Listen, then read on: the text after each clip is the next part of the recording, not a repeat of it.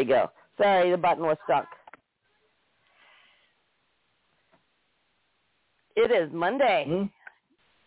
Good morning. Huh? How are you?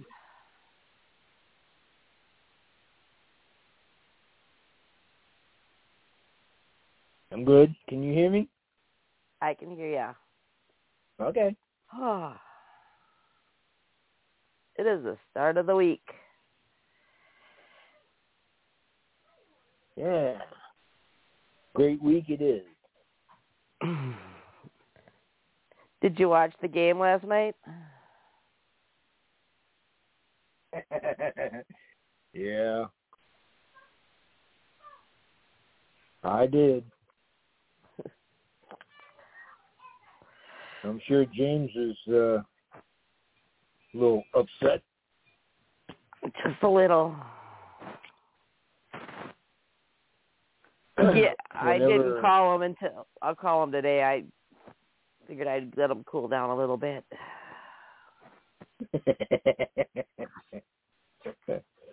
I I I wanted uh I wanted the 49ers to win, but my team wasn't there, so I really didn't care who won.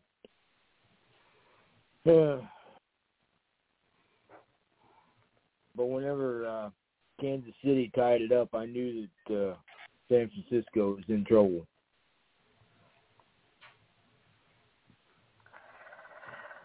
They lost that uh, point lead and just went downhill from there.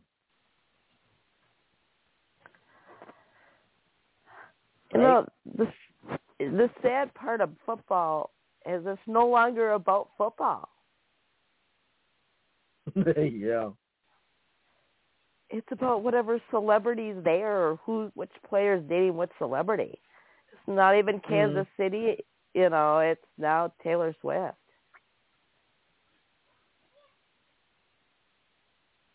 It's like Yeah, Mahomes, Wrestling. Mahomes' wife. Yeah. And don't get me wrong, I like wrestling, but I watch it because it is a soap opera.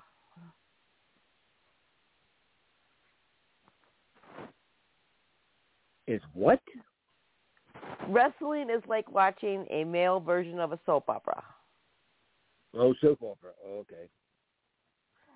You know, you got all this drama and all this junk going on in a little bit of wrestling.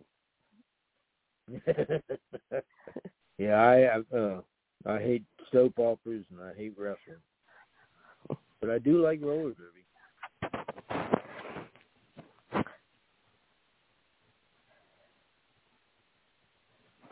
I've seen some of it. It's very interesting. What It's a derby? good place. Yeah. Mhm. It's very brutal. Yeah, it's a good place to take your aggression out. It really is a good outlet for moms.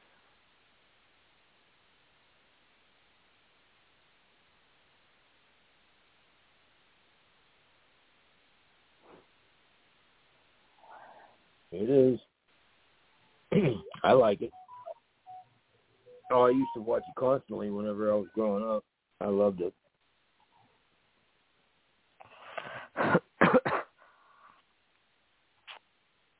So I had a Uh, see, there- question this morning. Ooh, good. Yeah. Yeah. You already asked me if I watched Super Bowl, and I know you watched Super Bowl.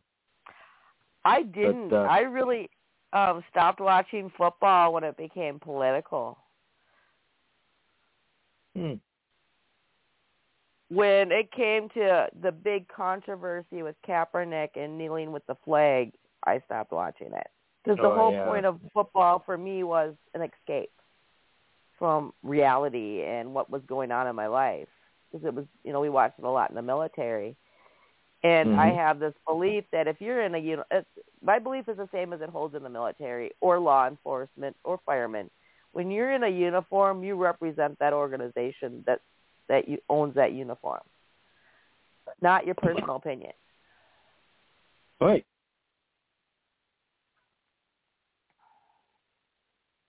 Not your personal bandstand. Exactly.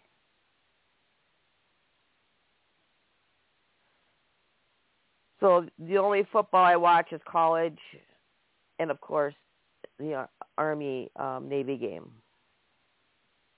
Oh yeah. I haven't seen an Army Navy game for a long time. this year's was really good. It was very close. Very, very. It was down to the wire. Hmm. And the Army won. Who- and was it even played? sweeter. Um, we, it was really cool this year. The Army Navy game was actually played to coincide with um a bunch of stuff that was happening. Um, let's see here.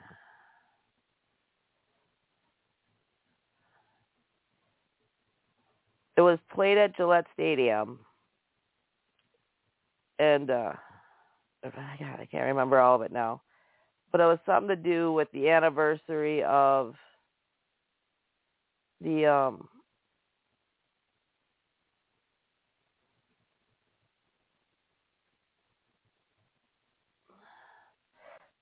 like the Boston Tea Party and a couple other things, Mm-hmm. And that was the 124th ga- game, 24th meeting, New England there for the matchup. So it was this huge, huge of historical, like everything kind of got put together for the game. And you know, for us, it was a bittersweet game.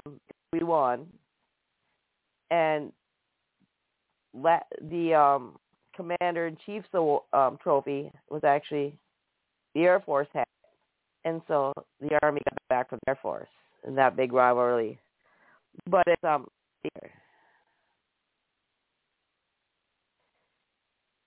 so it was played in the birthplace of the National Guard and it was also um, the anniversary of the USS Constitution.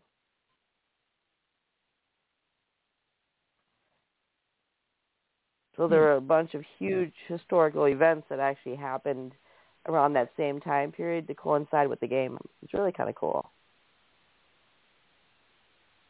Wow.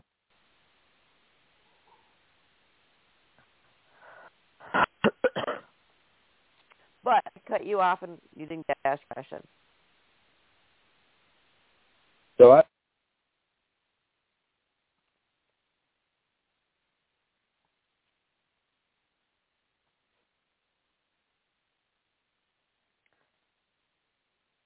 still there? Yep. Well, Am I cutting out a little bit? I'll fix that.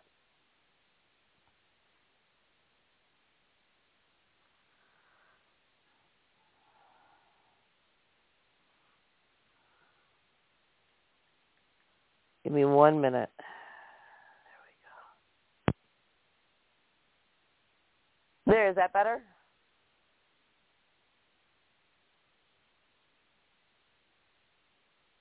So what? Yep, now is that better? Yeah. All right.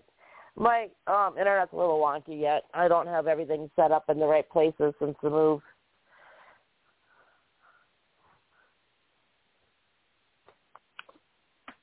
Hmm.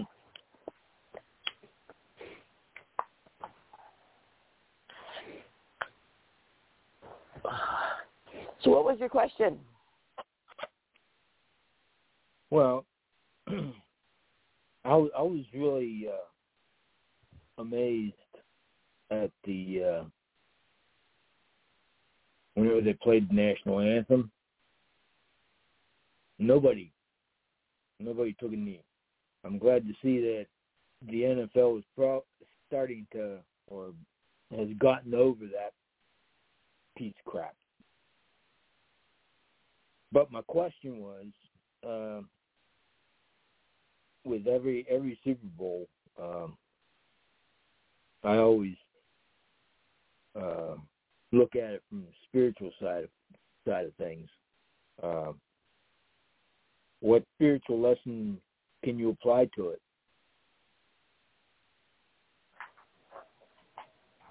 Or from it, get from it?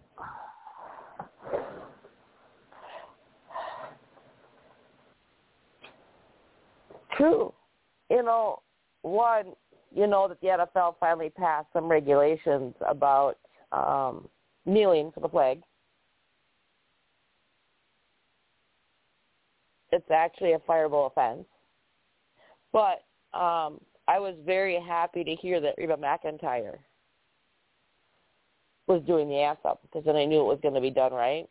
But she mm-hmm. is a very devout um, Christian. Mm-hmm. Her her faith fuels her life.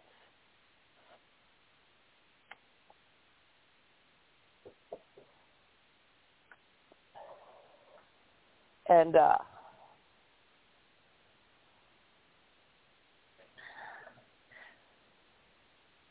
my big takeaway is, you know, watching people like her. She's always been strong in her faith. Mm-hmm.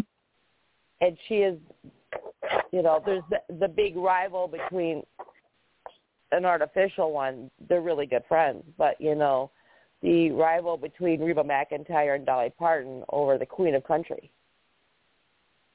But you have two women that have persevered through horrible things, mm-hmm. and their faith has never never stopped. And look at to this day, they're one of the oldest female country stars, and they're still relevant. They're they're happy. They're content but they've never changed who they are. And I really believe faith, if when you follow your faith, when you follow, you know, it helps you guide you to become who you are. And you stay who you are. You're not as easily sold out to the highest bidder of the new shiny object.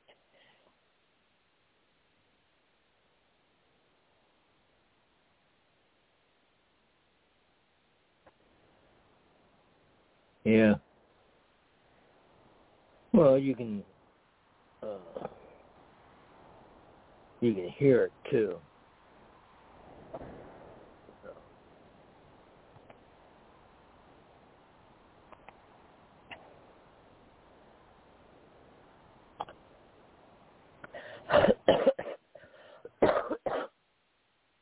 well, I mean, you look at the music industry. There's so many one-hit wonders that listen to what everyone tells them to do and they don't last. And when you have people who are devout and saved and they know who they are and they follow who they are, they're there for the long haul. And the one thing I love about these women, you know, Jean Dolly Parton and Reba, is they both give back to a lot of different organizations. And it's not where they just cut a check they physically do things.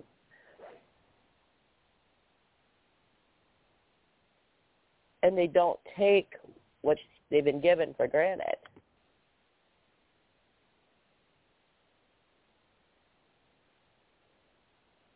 They just truly feel like they're blessed. And they raise, well, like Reba raises her kids that way.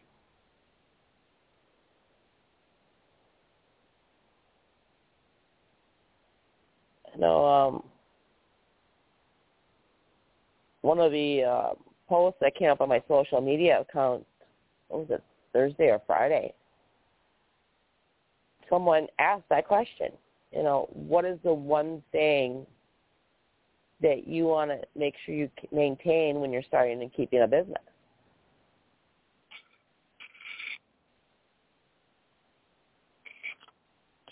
And that was my response staying true to me and my faith and who I am and not sell out to the fame and the fortune.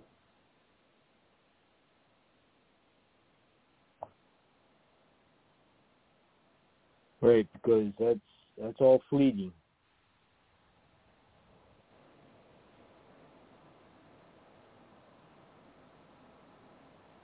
And we we need that in today's society, any society. Really.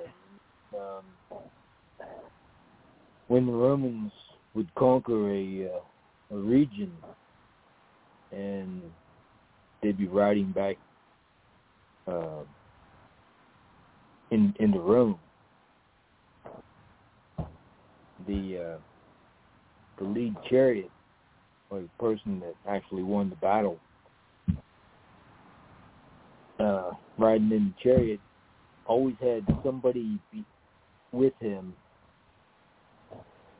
standing behind him whispering in his ears saying all fame is fleeting.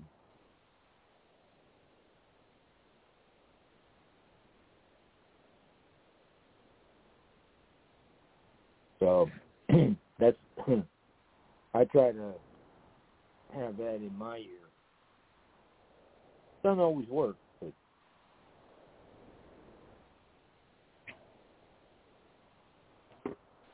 I try. No. Right, especially now. Um, Ash Wednesday is coming up on Wednesday.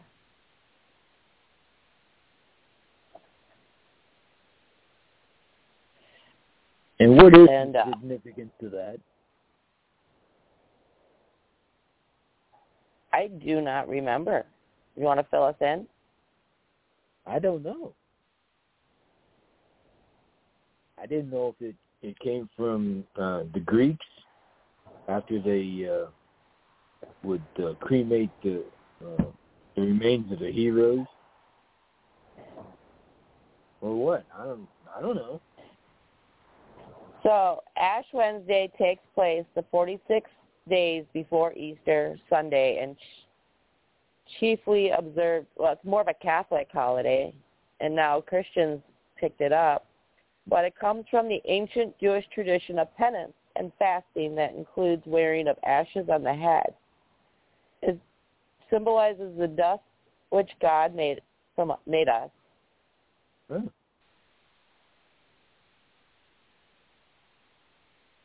It also symbolizes grief and that we have sinned and caused division from God.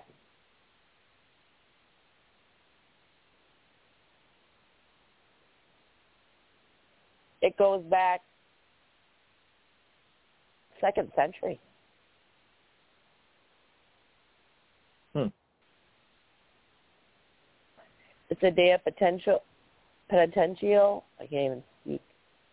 Prayer and fasting.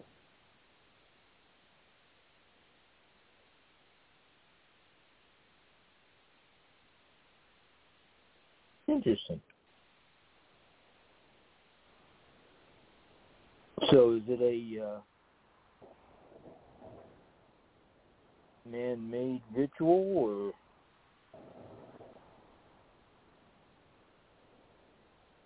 something God wants us to do?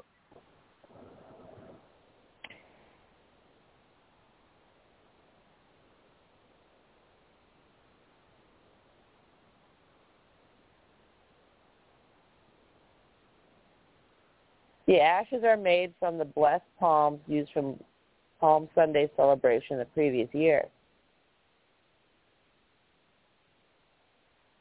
Wow. I always wonder what they did Yeah. with the palm palm um, branches after Palm Sunday. Yeah, they got to keep them for a whole year though.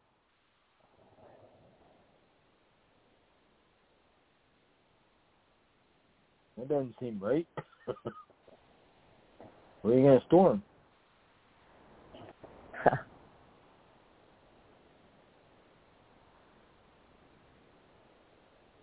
so, I have no idea. so the Bible uses ashes originated from the Old Testament times. Ashes symbolize morta- mourning, mortality, and penance. The book of Esther, Mordecai put a sackcloth and ashes when he heard of the decree of King Ahasuerus or Xerxes. I have a hard Mhm. time seeing here. 485 to 464 BC in Persia to kill all the Jewish people in the Persian Empire. Ezra 4.1. Job, whose story was written between 7th and 5th century, repented in a sackcloth and ashes.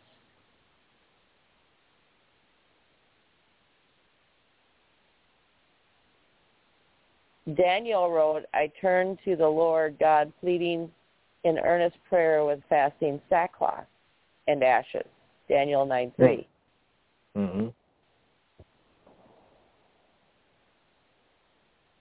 So really, the Bible, you, they did it in the Bible with a sackcloth of ashes. We've just modified it a little bit. So the origins are actually in the Bible. And I've never put two and two together. I didn't either. Jesus himself also made references to ashes referring to towns that refused to repent of sin, although they had witnessed the miracles and heard the gospel.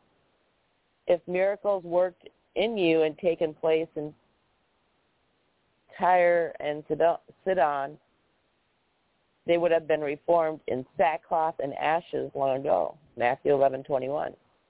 Mm-hmm.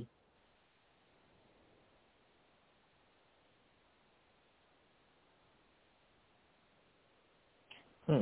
The early popes used sackcloth of ashes. And it just kind of, the Middle Ages is when it kind of started doing the other way.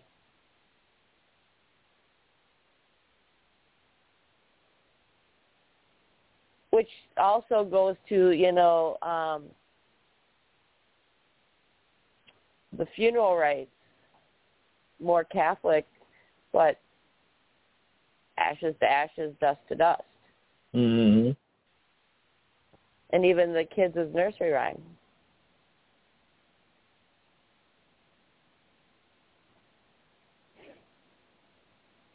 Nursery rhyme.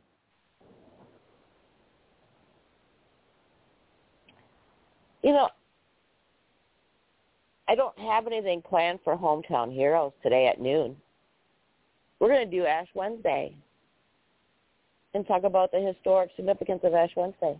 Thank you.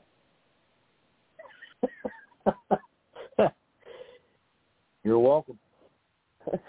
My guest had to cancel at the last minute, and so I haven't had anything planned.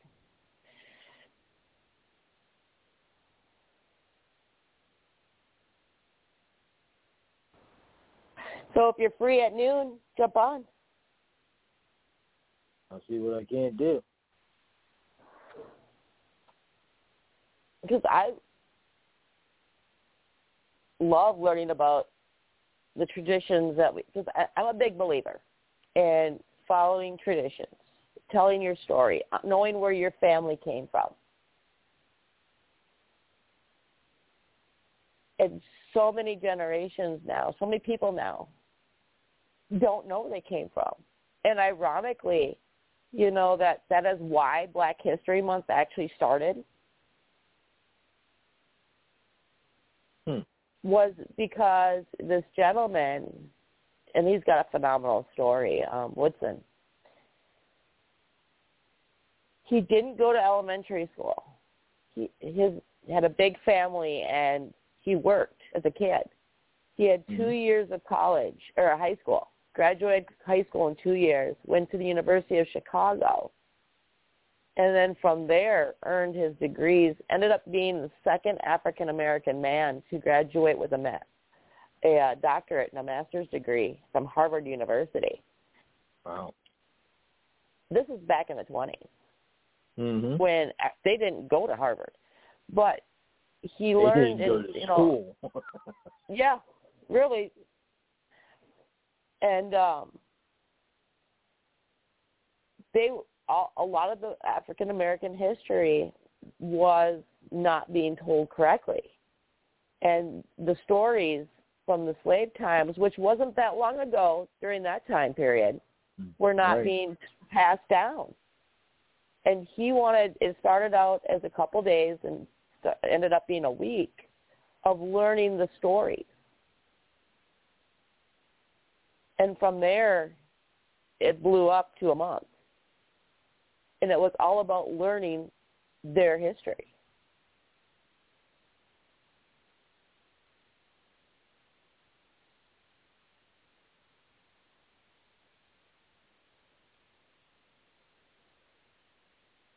And yet, to this day, we still haven't learned that lesson.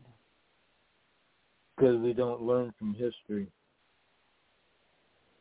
You know, um, my husband's a perfect example of that. His family actually came over on the Mayflower.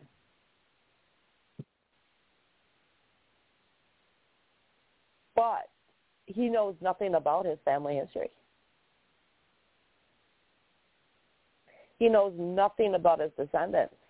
And the coolest part about his family, and we're working on researching it now, is the town we live in. His family was the original, one of the original settlers of this town, which happens to be one of the oldest towns in southern Minnesota. It became a town the day Minnesota became a state. Wow.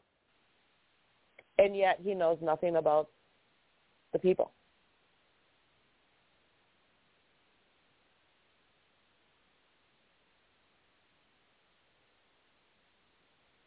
He's not Which interested or There's no one to tell him the stories. His mom never paid attention and didn't care, and to this day Hmm. still refuses to say anything. And she's one of these whack jobs, and I say this wholeheartedly. She is a nut job. Um, she's one of those sovereign citizens. Um, when she can't find what she's looking for to fill in the blanks when you're looking up your family history, hmm she'll make it up. Huh.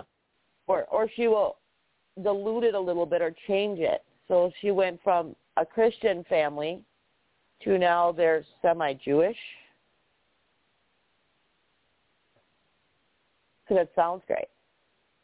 And I know she tried to she tried to research my family history and she was changing some of the stuff. Well, years ago, my grandma paid um back in the day um, priests would help research family history. hmm You paid a little bit of money to do it. We had it done, and we had our family trace its original roots back to Ireland, where we came from. One side of my family came from Germany, the other side came from I- Ireland. And she's telling me, oh, no, this is wrong. You're not German Irish because your family lived here. I go, yeah, my family lived in England for a whole 60 days or so many days because when they traveled to America, there was no planes. They had to drive and walk from Germany to a port. And the cheapest, easiest way to come here was from England, not from, you know. So yeah, they stayed in different areas for a while. Does not mean we're from there originally. And so when I got the D, the DNA testing done, it comes back Mhm. German Irish. I go, see, I know my family. I know where we came from. I know the good and the bad. My family hasn't been here that long.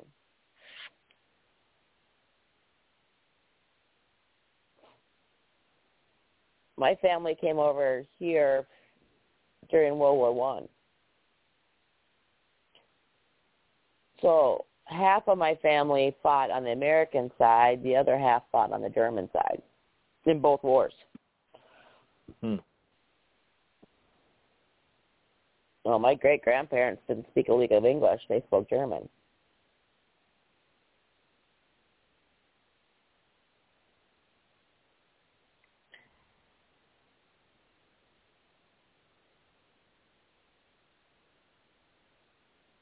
But that's the sad part about the way life is. Is like we don't acknowledge this stuff anymore.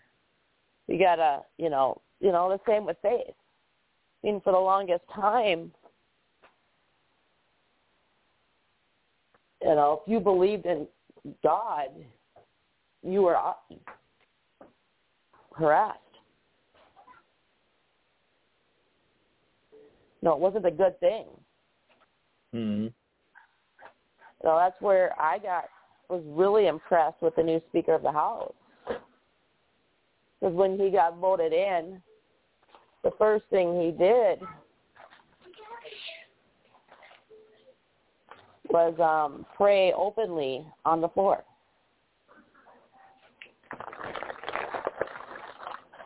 When they opened um, Congress.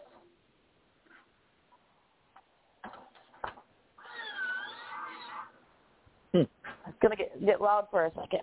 I gotta grab a notebook for my daughter. Okay.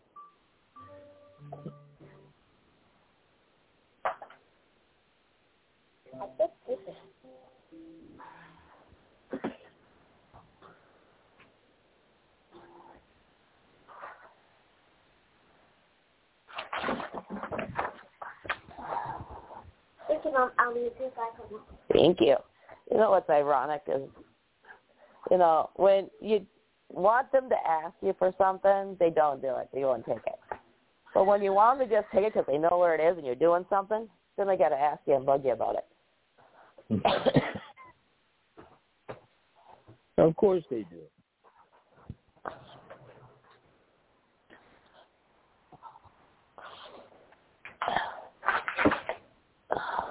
No, we're still working on um setting everything up and figuring out the right spot. Um the house we moved into is over 100 years old. Part of the house. Mhm. Wow. And so when they added on to the house, because it used to be a one bedroom little house, there's a giant steel beam right across the new addition to the old addition. Hmm. And so, uh, which works out perfect because I have like a swing for the kids to use and things like that. That I know where to hang it from. Yeah, there you go. but um, and we have I have like a boxing uh, or um, those um, ba- boxing bags that I've never been able to hang up because I didn't have a place to do it.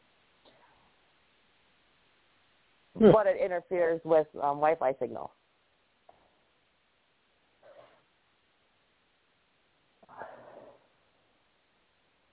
That's like when you go into like Lowe's or like different WalMarts and you go into certain areas, your your Wi-Fi will kick out, your internet or your Mhm. phone service will kick out. That's why.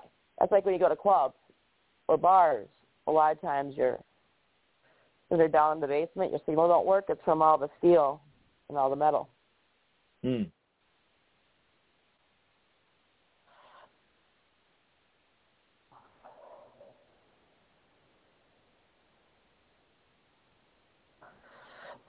Crazy.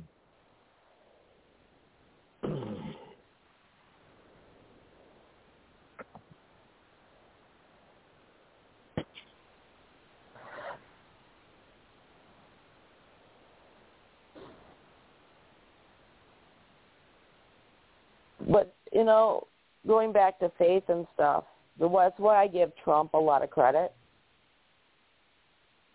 And hate him or like him, you know, it's your personal opinion, but he made faith to speak outwardly and publicly about it again. Okay.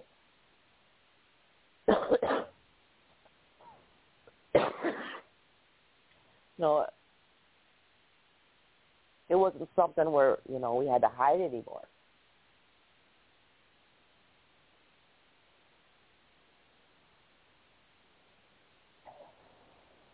And he's increased these movements where um, faith-based schools are now, uh, some states, to get funding and be considered public schools.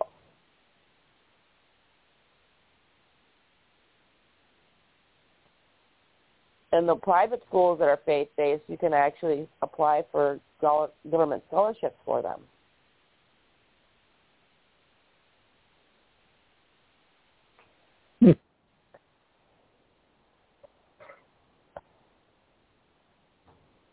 And so their tuitions are going down so more people can go to those. That's the reason why, you know, a lot of faith-based schools were so expensive because they were completely private. They couldn't get any help from the government.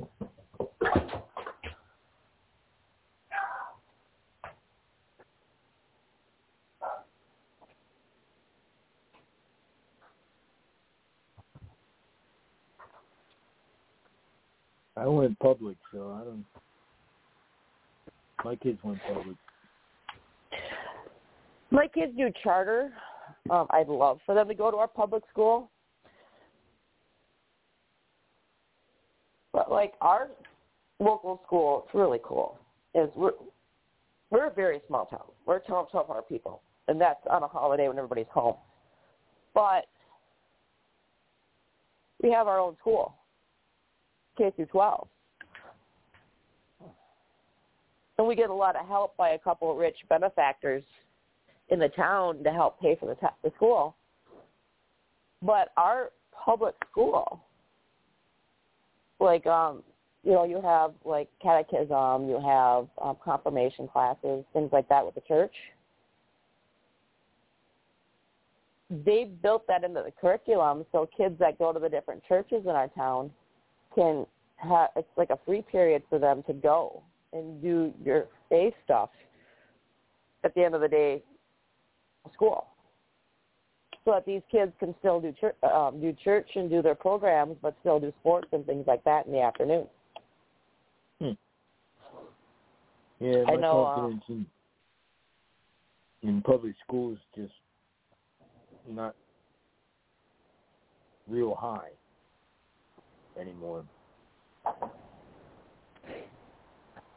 That's because we're dumbing down our education to meet the kids. We're no longer, you know, I know.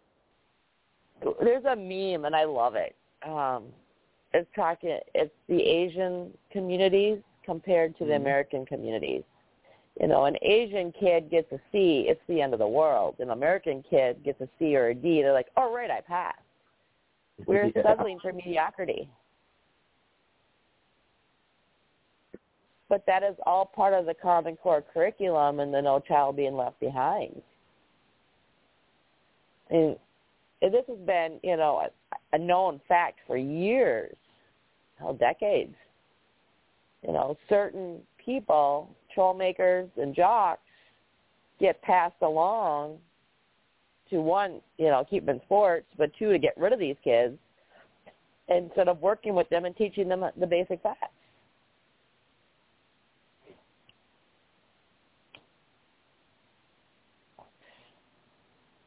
And the sad part Yeah. is, is my daughter, my daughter was one of those kids because they claim that it's more traumatizing to hold them back and make them a year younger than the rest of the kids in the class than it is to hold them back and let them learn what they need to learn and get them caught up.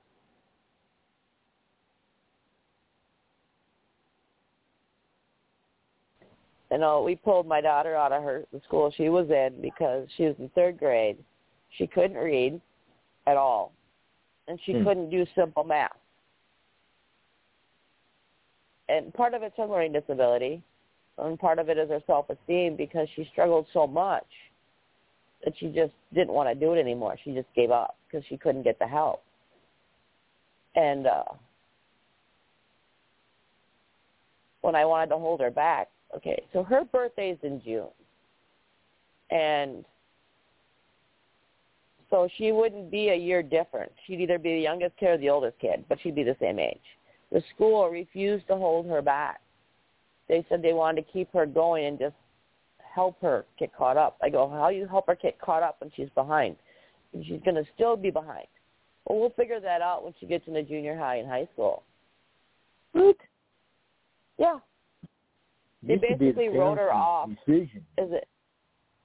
it? That's it. But the school, they even brought the principal in and the school head of the di- district and said, we're not going to hold her back. I'm like, no. So you're telling me you don't think she's going to amount to anything in life. She's always going to struggle. And so you're writing her off when she's in second grade, going in, or third grade, going into fourth grade, instead of actually helping her to achieve. You all nuts? And I lost it. Andy walked in the house and he heard me on the computer yelling at the school, and he's like, "What?" And I go, "They won't hold her. They won't hold her back. They just want to keep her going." And I go, "This is just fucking nuts. Y'all got their heads up your asses." And the sad part was is that I had Ariana in the meeting with the school, and she was asking to be left behind. She wanted to try it again. You have a kid saying you want to be left behind so that you could catch up. She's too overwhelmed, and they won't even listen to the child. That's crazy.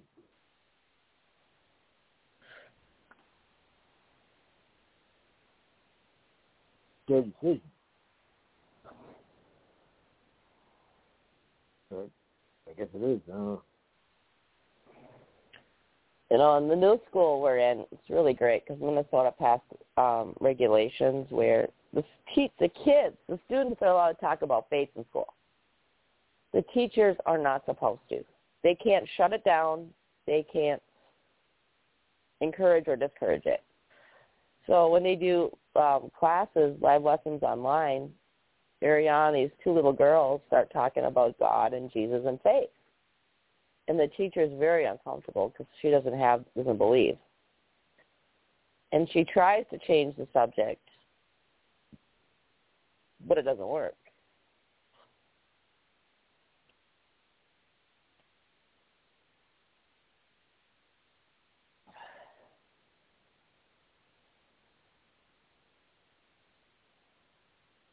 No.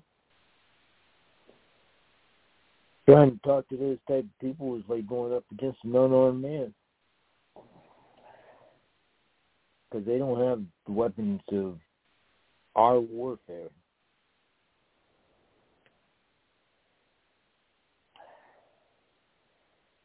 Know what I mean? Right. No, it, it what's funny to me about the whole thing is and I'm listening to it and you know, I'm letting it go, is you have this adult teacher who doesn't have the smarts to be able to outsmart a couple nine year olds to change the twist and change the subject around. To get them refocused.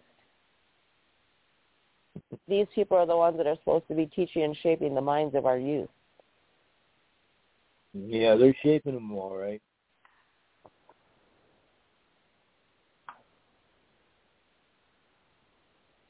Not exactly in the way that we it. That's true. Because they're still in the clay form. They haven't been put in the furnace yet.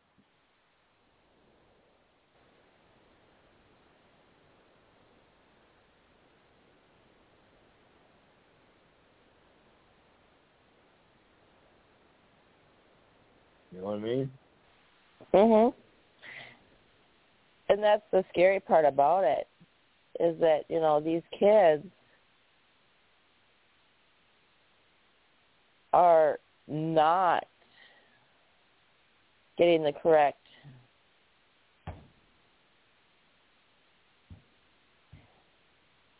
the right they're not getting the that right molding they need to to grow and learn and be self sufficient. And we're failing them on every way possible. Yeah, they're not getting the good uh, mentorship or the leadership. Of course, Good. that's our government. You know, our church we're creating. Um, it'll happen either the summer or the spring. Spring is a youth community service group, and we're going to partner with the local schools for because a lot of schools require community service to graduate. You have to do things, so we're going to work with the schools to help find projects for the kids to do in the neighborhoods, you know, that are actual meaningful. Mowing lawns for some of the elderly, raking leaves, cleaning gutters, planting flowers, just hanging out at some of the senior centers.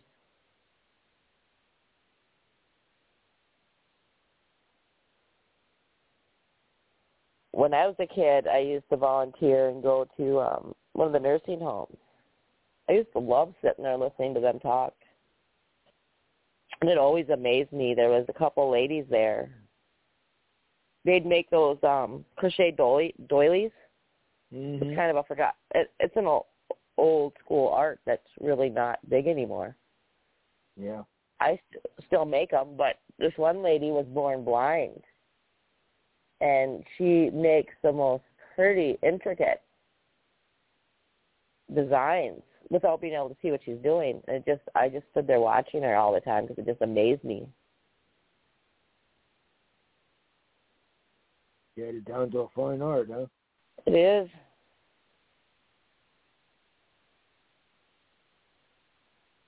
Any of this, you know, homemaker things are now a fallen art. It's beneath us. Yep.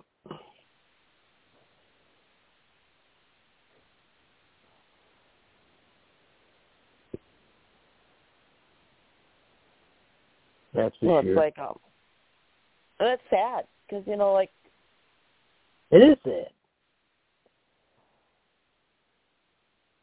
You know, all those banners that you know hang up in your in the church for different seasons or whatever.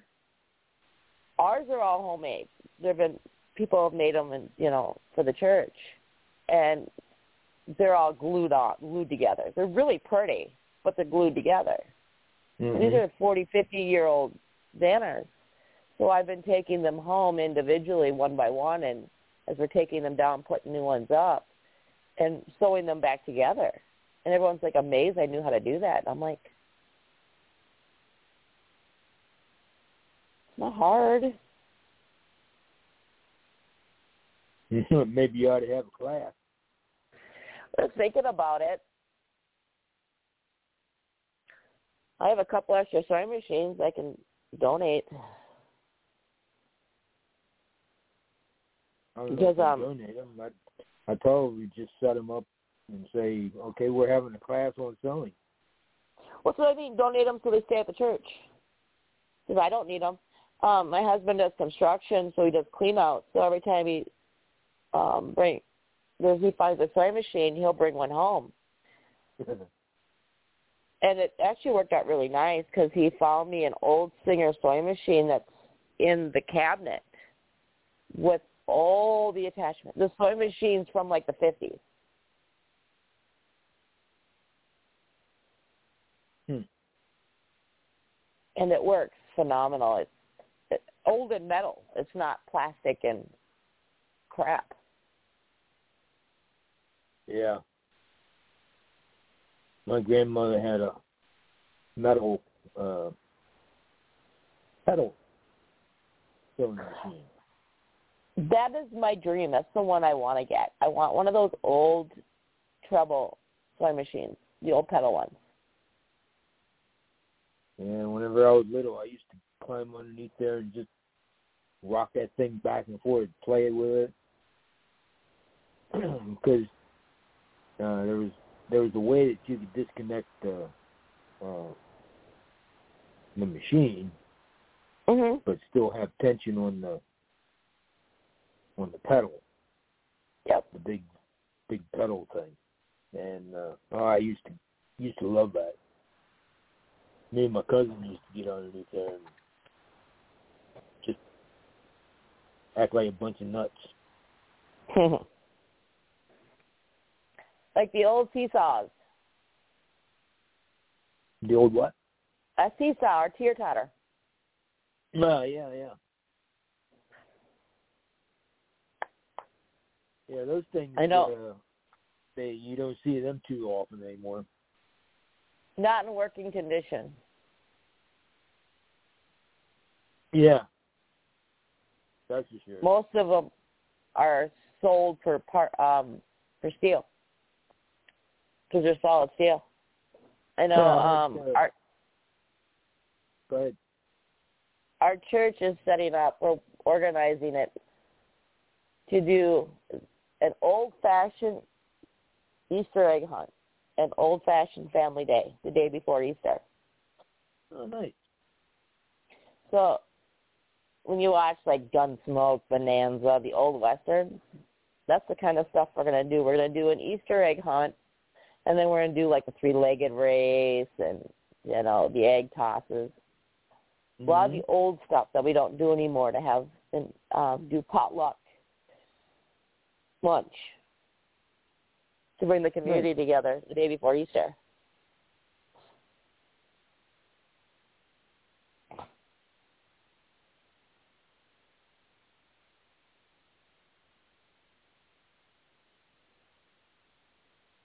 That'll be interesting. We're going to post pictures and video on Facebook when we're after Oh, it's done. cool. But it'll be interesting to see some of the kids try to learn how to work together, use communication, you know, three-legged race, things like that. I know a lot of adults that can't do that. No.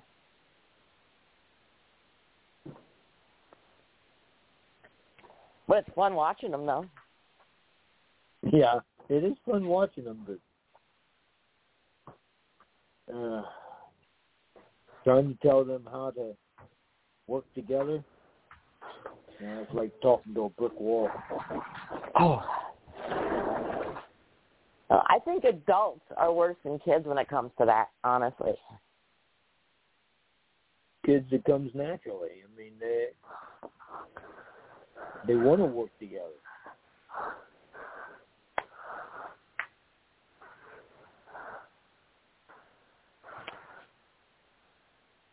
They're smarter than what we think they are. Yeah. But sometimes it's part of the problem.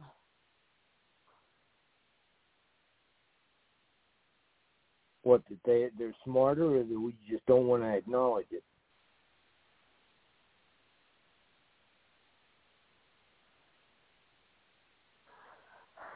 That's true.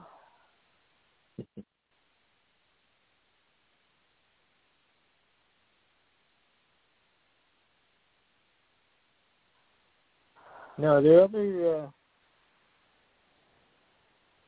other ones on on the on the ra- uh, radio? Nope, not today. Uh-huh. But your listenership has increased quite a bit on the replays. You're becoming one of the more pop, one of the most, one of the more popular shows. Really? Mhm. Wow. I'm gonna go through the analytics and see what times people listen to it.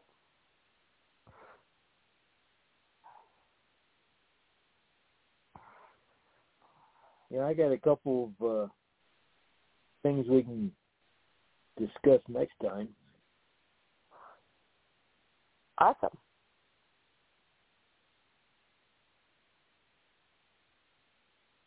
Want to hear 'em?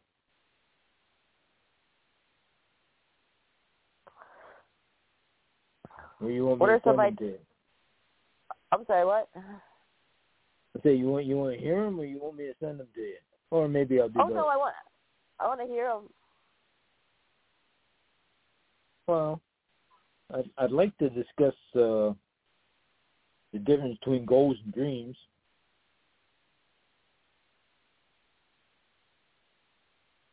And then uh, trying to take the word can't out of our vocabulary.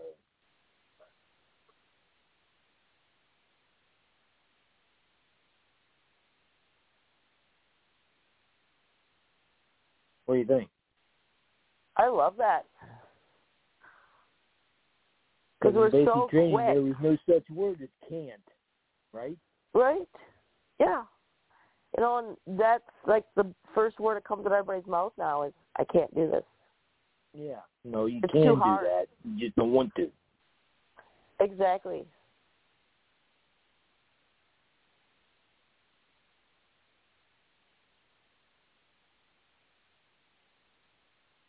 Our would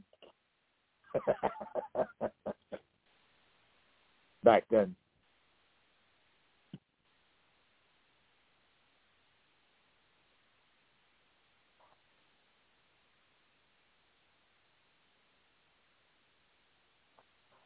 Our uh,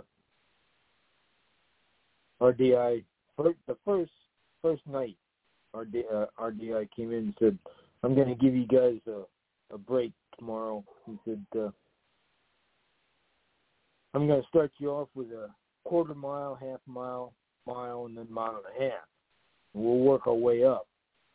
Right? Mhm. Wrong. As soon as we got out on the PT field, all right, mile and a half, and you had to do it in so many so many minutes. And anybody say they can't do it, they're gonna be accused. I said, no, I ain't saying I can't.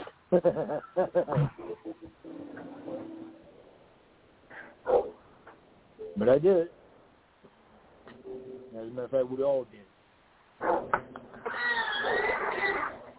No, honestly, that is what I went through, and I, you know, the kids get screwed down boot camp, and um, you know, we were always taught you're not an army of one, you're a team, and I wouldn't have passed boot camp if it wasn't for my, you know, um, first lieutenant and a couple of buddies that I am still really good friends with to this day, helping push you through. Mm-hmm.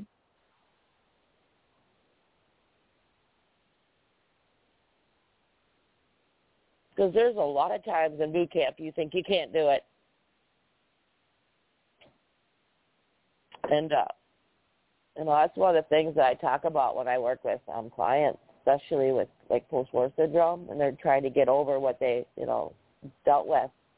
They go, Remember boot camp? Remember what you went through and all the things you accomplished that you didn't think you could do it. But you didn't give up. You survived that. You can survive this. Well, you remember Napoleon at the Battle of Waterloo? Mhm. He told his uh, told his men. He said, "Impossible is a word found only in the dictionary of fools."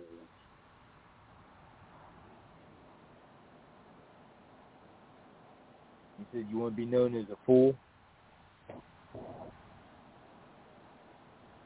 That's it. So to me, impossible just means I'm possible. Right? That's it. I actually have um a little sign that I have up next to the kids' workstation for school that says that. That impossible means I'm possible. That's Break right. the word up. Exactly.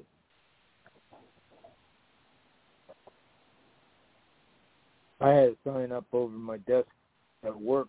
It used to say, "Please do not disturb. I'm disturbed enough already."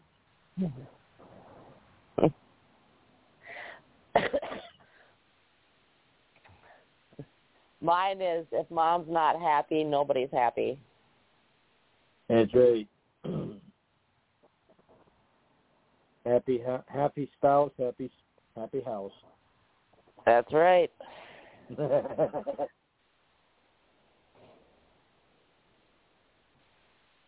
I hear that. I'm getting better. Of placing my frustration in the right places and not just at the nearest thing that's near me when I'm frustrated. Oh yeah, uh, I know. Me too. It's just sometimes it gets hard because somebody asks you like the dumbest question when you're frustrated, and they know you're fr- they don't know you're frustrated because you're off doing your own work, but they just come to you at the wrong time. yeah.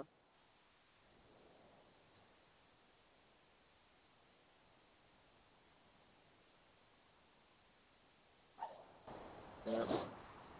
I gotta find an old Chinese uh, saying to that one. It,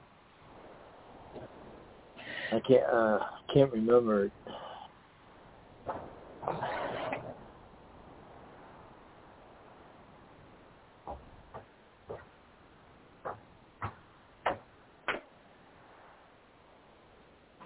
Something some like uh, a few minutes of few minutes of kind words can uh,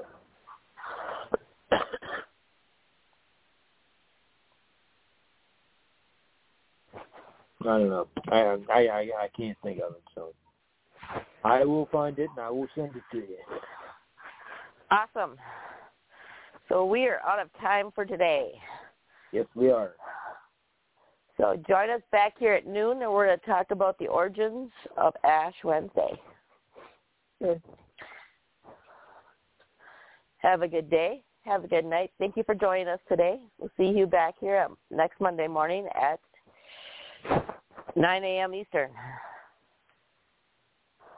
Amen. Bye for now. Bye for now.